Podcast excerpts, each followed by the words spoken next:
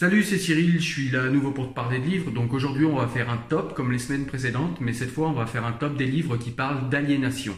Donc euh, je vais te parler des meilleures lectures que j'ai fait dans ce domaine. Je ne vais pas forcément classer les livres par euh, ordre. Il n'y aura aucune hiérarchie dans l'ordre que je vais donner, ni de pertinence, ni de livres que j'ai préférés, etc. Euh, il y a sûrement tout un tas de livres également sur ce sujet que je n'ai pas lu, donc euh, voilà, ce top est complètement subjectif. N'hésite pas d'ailleurs à mettre en commentaire euh, les livres qui à toi te paraissent pertinents sur ce sujet, comme ça ça me fera découvrir de nouvelles lectures. En tout cas, moi dans cette vidéo, ce que je me propose de faire, c'est de te parler de mes meilleures lectures au sujet de l'aliénation et de la désaliénation. On est parti.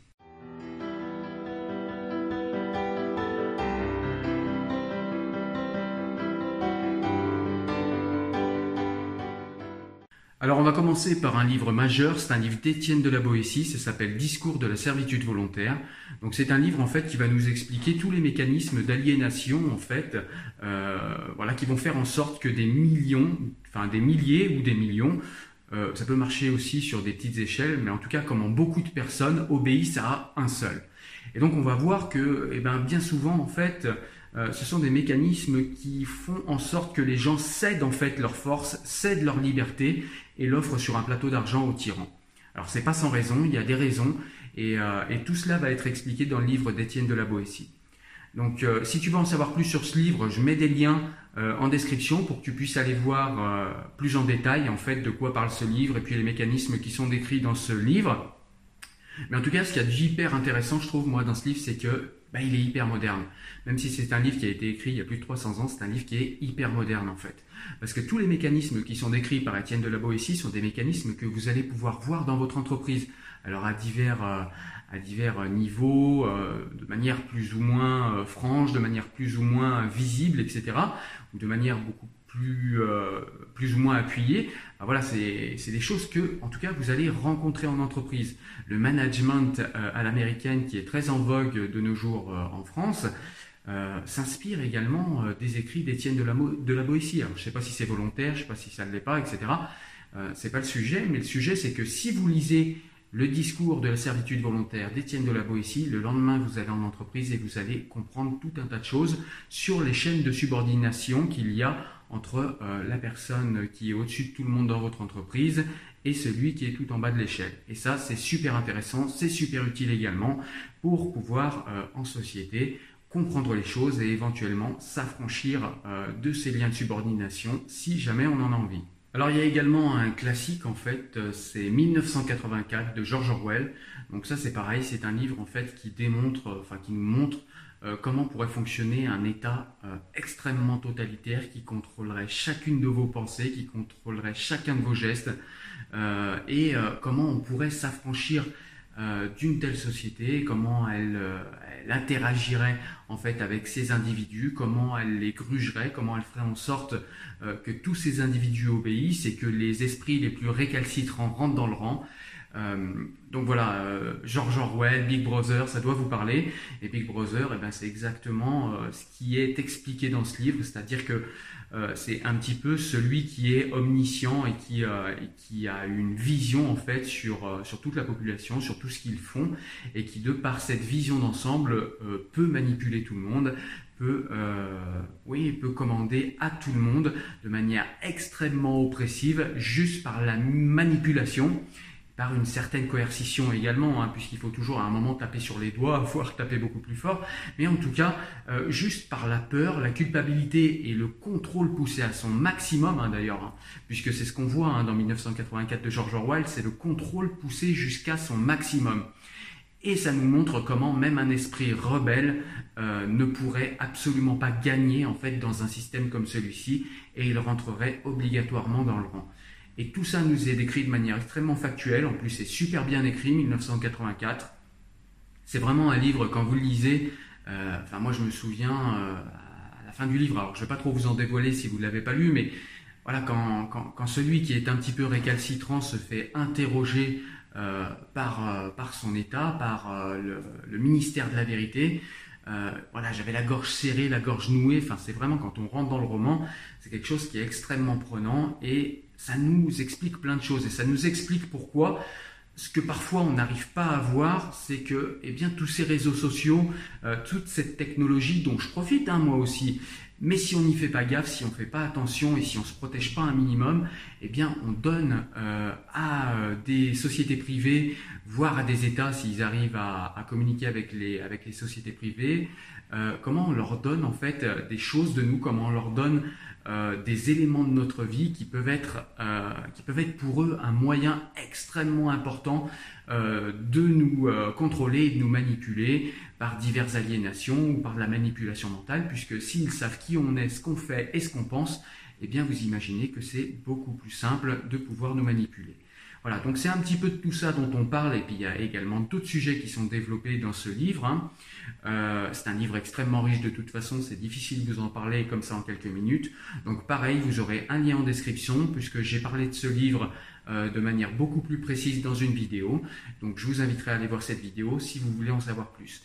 D'ailleurs, je vous mettrai également en description le lien où je parle plus précisément de la novlangue, hein, qui est un concept qui est développé dans 1984, où euh, on voit que euh, faire un travail sur les mots, sur la sémantique et sur la langue, eh bien, ça rentre également dans un cadre d'aliénation massive. On peut aliéner les gens par la langue puisqu'on pense avec des mots. Donc, qui contrôle les mots et leur signification, qui a le pouvoir d'appauvrir le vocabulaire, a le pouvoir d'appauvrir votre réflexion et votre façon de penser. Donc voilà, vous avez les liens en description pour aller voir tout ça de manière beaucoup plus précise, mais moi aujourd'hui je te conseille sur le sujet de l'aliénation et de la, désaliénation, pardon, il faut absolument lire 1984 de George Orwell. Alors ensuite, on va complètement changer de sujet et on va parler de l'aliénation patriarcale. Alors pour, euh, pour cette aliénation-là, ce que je vais te conseiller moi, c'est le livre de Pierre Bourdieu sur la domination masculine. Donc c'est un livre qui, euh, qui est très très intéressant pour comprendre euh, ce qu'est le patriarcat, comment il aliène les hommes et les femmes. Donc Pierre Bourdieu, c'était un sociologue, hein, donc voilà, on a un œil sociologique sur la construction sociale qu'est le patriarcat. Donc voilà, il est très compétent pour nous dire ce que c'est, hein, puisque on est, euh, clairement dans son domaine d'action et de réflexion.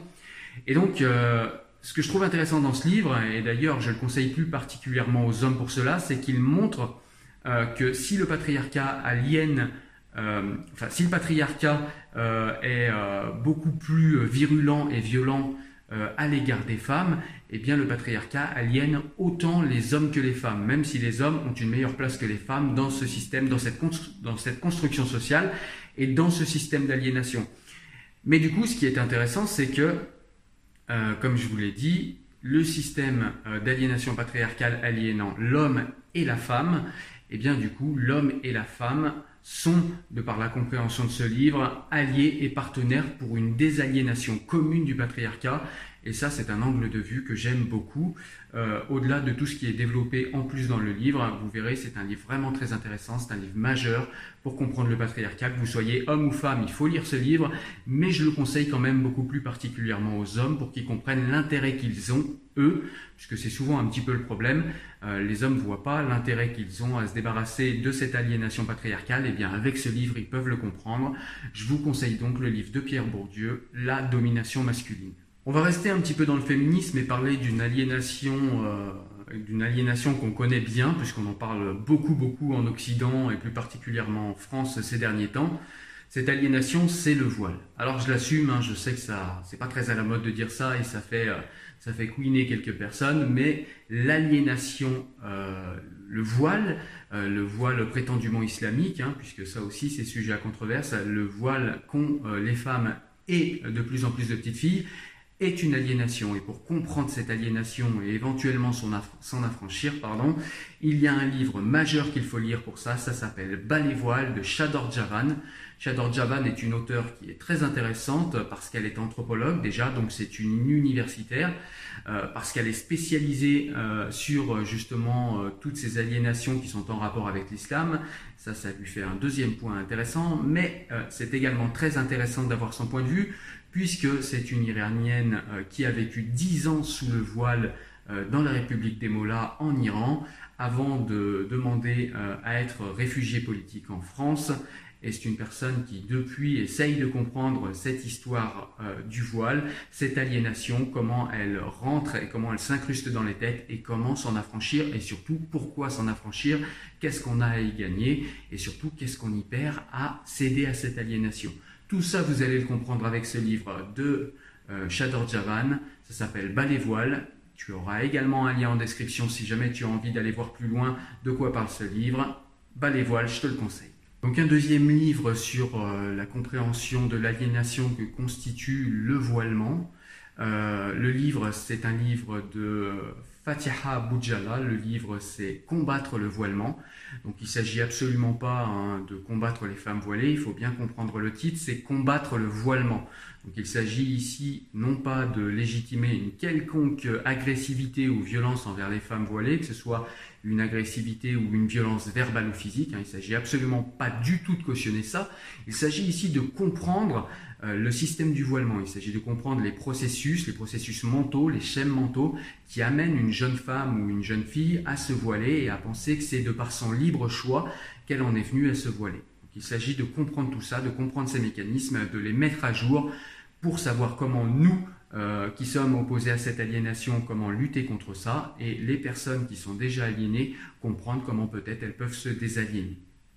Le livre s'appelle Combattre le voilement de Fatiha Boudjala. C'est un livre que je te conseille extrêmement vivement. C'est un livre extrêmement rigoureux, extrêmement actuel. Il faut impérativement, impérativement que tu lises. Alors là, cette fois, on va parler d'un livre qui euh, nous parle d'une aliénation qui a encore, euh, qui est encore beaucoup à la mode, euh, malheureusement.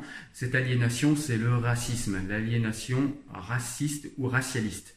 Voilà. Donc ce livre, c'est L'assignation, les Noirs n'existent pas. C'est un livre de Tania de Montaigne qui nous explique comment, euh, même inconsciemment, on fait beaucoup, beaucoup, beaucoup référence aux races dans notre pays, en quoi ça n'est plus pertinent, en quoi ça ne l'a peut-être jamais été, et en quoi ça, euh, ça frictionne en fait les différentes, euh, les différentes communautés, les différentes micro-sociétés au sein d'un État, et en quoi c'est extrêmement néfaste pour nous en tant que citoyens, en tant qu'individus, dans la société française. Et je trouve ça très intéressant, c'est un livre majeur pour comprendre le racisme actuel. Ça s'appelle L'assignation, les Noirs n'existent pas de Tania de Montaigne. C'est un livre que je te recommande extrêmement vivement. Alors cette fois-ci, on va parler de l'aliénation religieuse et pour parler de l'aliénation religieuse, je vais te parler d'un livre, c'est un roman historique d'Irving Yalom. Le livre s'appelle Le problème Spinoza. Alors c'est un livre qui je trouve est extrêmement intéressant parce que bah, il s'intéresse à la pensée de Spinoza et il vulgarise la pensée de Spinoza. Je l'ai dit, c'est un roman historique, ce qui veut dire que même s'il y a des éléments qui sont romancés dans le livre, euh, il y a eu beaucoup de travail de recherche historique et la majorité euh, des choses qui sont dites sur Spinoza euh, sur son histoire et sur sa vie sont euh, vraies, réelles et exactes. Et tout ce qui est dit sur la pensée de Spinoza dans ce livre est réel et exact sans aucun problème. Euh, les mots sont même parfois, enfin les citations sont citées parfois mot pour mot, mot à mot. Donc voilà. Donc il n'y a aucun problème, vous pouvez aller sur ce livre. Et ce qu'il y a d'intéressant dans ce livre, eh bien, c'est que ça nous montre en fait tout simplement à quel point les théologiens, les clercs de religion, toutes les autorités religieuses ont des intérêts qui sont très très éloignés de la spiritualité et surtout très très éloignés de notre intérêt à nous. Euh, ce livre nous montre ça. Et ce qu'il y a d'intéressant en plus dans ce livre, c'est que bah voilà, si on veut vraiment euh, se désaliéner, euh, des religions, il faut lire, par exemple, le traité des autorités théologiques et politiques de Spinoza. Mais parfois, c'est des livres qui sont voilà pas simples à attaquer comme ça, attaquer l'œuvre de Spinoza comme ça, sans, sans rien savoir de lui et sans aucun background au niveau au niveau de la réflexion et de la pensée de Spinoza, c'est compliqué. Et du coup, bah, c'est bien de lire des fois euh, des livres qui entourent l'œuvre d'un grand philosophe, et là c'est le cas de Spinoza, hein, c'est un très grand philosophe. Et donc du coup, c'est bien de lire des livres intermédiaires, ce que j'appelle des livres intermédiaires, avant de commencer son œuvre. Et le problème Spinoza est un livre comme cela, c'est un livre qui va vous vulgariser la pensée de Spinoza et qui va euh, voilà, vous donner dans les grandes lignes euh, quels sont les, euh, les, points de vue de Spinoza sur, euh, sur la religion, sur les religieux, sur le cadre religieux, sur le cadre des religions, etc. ça, c'est super intéressant. Si tu veux en savoir plus sur le livre, je te mets un petit lien en description également. Hein, tu, pourras, tu pourras aller voir la vidéo que j'ai fait où j'ai chroniqué plus précisément ce livre. En tout cas, moi, je te le recommande fortement. Ça s'appelle Le problème Spinoza d'Irving Yalom. Alors, on va changer de sujet cette fois, mais par contre, on va revenir à George Orwell. Donc il a fait un, livre que j'ai beaucoup aimé également, ça s'appelle La ferme des animaux. De quoi nous parle ce livre? Eh bien en fait ce livre nous parle euh, d'animaux qui, euh, voilà, qui sont exploités par un fermier. Donc c'est des animaux qui parlent, etc. Hein. donc on est dans un roman. Et donc bah, ces animaux vont, vont faire une, une, révolution en fait, hein, tout simplement parce qu'ils en ont marre de vivre euh, sous le joug du fermier. Et donc du coup, eh bien, ils vont faire une révolution et ils vont essayer de s'auto-organiser. Et puis très vite, on va voir que, eh bien, il va y avoir des rapports de force entre les animaux, il va y avoir des animaux qui vont être plus égaux ou moins égaux que d'autres. Euh, et donc on va voir que parfois, quand on fait une révolution avec les mauvaises personnes, eh bien la révolution et ce qui suit la révolution peut s'avérer bien pire que la condition euh, qu'on souhaitait renverser au départ. Et c'est, euh, alors il y a plein d'autres, plein d'autres thèmes euh, et plein d'autres sujets qui sont abordés dans ce livre. Hein. C'est un livre qui est beaucoup plus riche que ce que je viens de vous dire, mais en tout cas la grande ligne et l'histoire euh, du livre, c'est ce que je viens de vous dire. Donc si vous voulez en savoir plus, pareil, vous aurez un lien en description pour aller voir la vidéo qui va vous parler plus précisément de ce livre. Mais en tout cas, c'est un livre majeur pour comprendre pourquoi il faut faire la révolution, mais pas avec n'importe qui. Voilà, ça s'appelle La ferme des animaux et c'est de George Orwell. Alors là, cette fois, on va parler d'un livre de Voltaire. Ce livre, c'est Candide ou l'optimisme. Alors c'est un livre que beaucoup de gens connaissent sans, sans vraiment connaître. Souvent, c'est un livre qu'on voit au lycée. C'est un livre ou qu'on a oublié ou qu'on a vu quand on était très jeune et donc du coup, on n'a pas forcément compris toutes les implications du livre. Moi, ce que j'aime bien dans ce livre, ce que je trouve qu'il apporte aujourd'hui, c'est que c'est un livre en fait qui euh, montre et démontre toute l'imposture qu'est euh, ce positivisme qu'on a aujourd'hui qui se déploie dans notre société où il suffirait de sourire, d'avoir des émotions et des pensées positives pour que tout aille mieux, que tout soit euh, le mieux possible dans le meilleur des mondes. Vous avez un décès dans votre famille, et eh bien vous vous mettez à sourire, vous dites que finalement c'est pas si mal, que c'est bien, peut-être il souffre moins, peut-être il est au paradis. Vous êtes dans, euh, dans une situation compliquée dans votre vie, eh bien il suffit de sourire et tout ira mieux, etc. Et euh, Voltaire moque euh, cette, euh, cette, posture. À l'époque, cette posture était représentée par, par, un philosophe, par un philosophe allemand, dont j'ai oublié le nom, je vous le mettrai ici. en tout cas, voilà. Et Voltaire moque un petit peu cette pensée où, voilà, pour être bien, pour être heureux, il suffirait tout simplement de se dire que tout est bien dans le meilleur des mondes. Donc c'est un roman philosophique comme Voltaire sait les faire. C'est un roman extrêmement intéressant, extrêmement riche. Il parle également de beaucoup d'autres choses. Mais c'est un livre que je te conseille de manière extrêmement vive. Pareil, tu auras un lien en description pour savoir de quoi il parle précisément. Ça s'appelle Candide l'optimisme de notre grand et cher Voltaire. Là, cette fois, on va parler d'un livre qui nous parle d'une aliénation euh, assez moderne, assez récente, et une aliénation qui est assez subtile également.